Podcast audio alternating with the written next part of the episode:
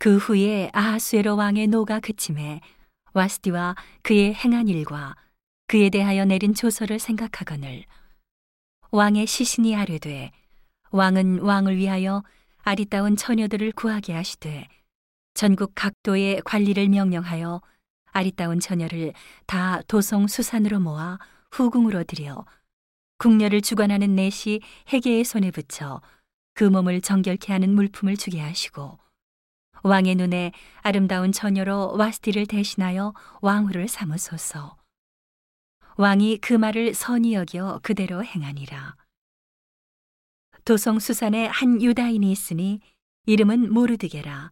저는 베냐민 자손이니 기스의 증손이요 시므이의 손자요 야일의 아들이라. 전에 바벨론 왕 누부갓네살이 예루살렘에서 유다 왕 여고냐와 백성을 사로잡아 갈 때에 모르드게도 함께 사로잡혔더라. 저의 삼촌의 딸 하다사 곧 에스더는 부모가 없고 용모가 곱고 아리따운 처녀라. 그 부모가 죽은 후에 모르드게가 자기 딸같이 양육하더라. 왕의 조명이 반포됨에 처녀들이 도성 수산에 많이 모여 해계의 수하에 나아갈 때에 에스더도 왕궁으로 이끌려가서 궁녀를 주관하는 해계의 수하에 속하니 해계가 이 처녀를 기뻐하여 은혜를 베풀어 몸을 정결케 할 물품과 일용품을 곧주며 또 왕궁에서 의뢰해 주는 일곱 궁녀를 주고 에스더와 그 궁녀들을 후궁 아름다운 처소로 옮기더라. 에스더가 자기의 민족과 종족을 고하지 아니하니 이는 모르드게가 명하여 고하지 말라 하였습니다. 모르드게가 날마다 후궁뜰 앞으로 왕래하며 에스더의 안부와 어떻게 될 것을 알고자 하더라.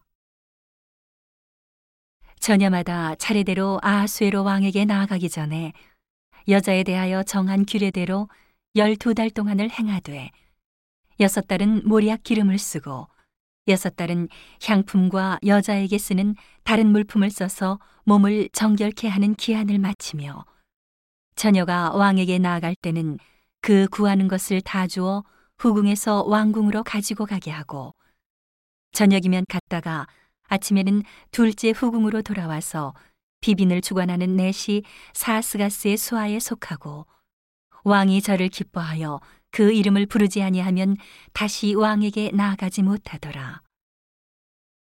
모르드게의 삼촌 아비하일의 딸, 곧 모르드게가 자기의 딸같이 양육하는 에스더가 차례대로 왕에게 나아갈 때에 궁녀를 주관하는 넷이 해계에 정한 것 외에는 다른 것을 구하지 아니하였으나 모든 보는 자에게 괴물 얻더라.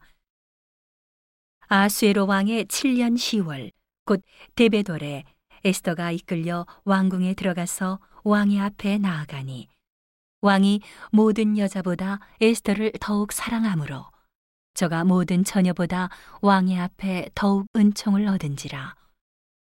왕이 그 머리에 면류관을 씌우고 와스디를 대신하여 왕후를 삼은 후에 왕이 크게 잔치를 베푸니 이는 에스더를 위한 잔치라.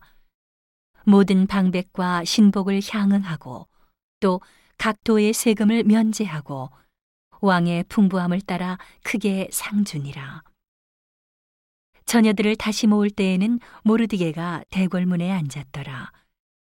에스더가 모르드게의 명한 대로 그 종족과 민족을 고하지 아니하니 저가 모르드게의 명을 양육받을 때와 같이 조춤이더라. 모르드게가 대궐문에 앉았을 때에 문지킨 왕의 넷이 빅단과 데레스 두 사람이 아수에로 왕을 원한하여 모살하려 하거늘 모르드게가 알고 왕후 에스더에게 고하니 에스더가 모르드게의 이름으로 왕에게 고한지라 사실하여 실정을 얻었으므로 두 사람을 나무에 달고 그 일을 왕의 앞에서 궁중 일기에 기록하니라.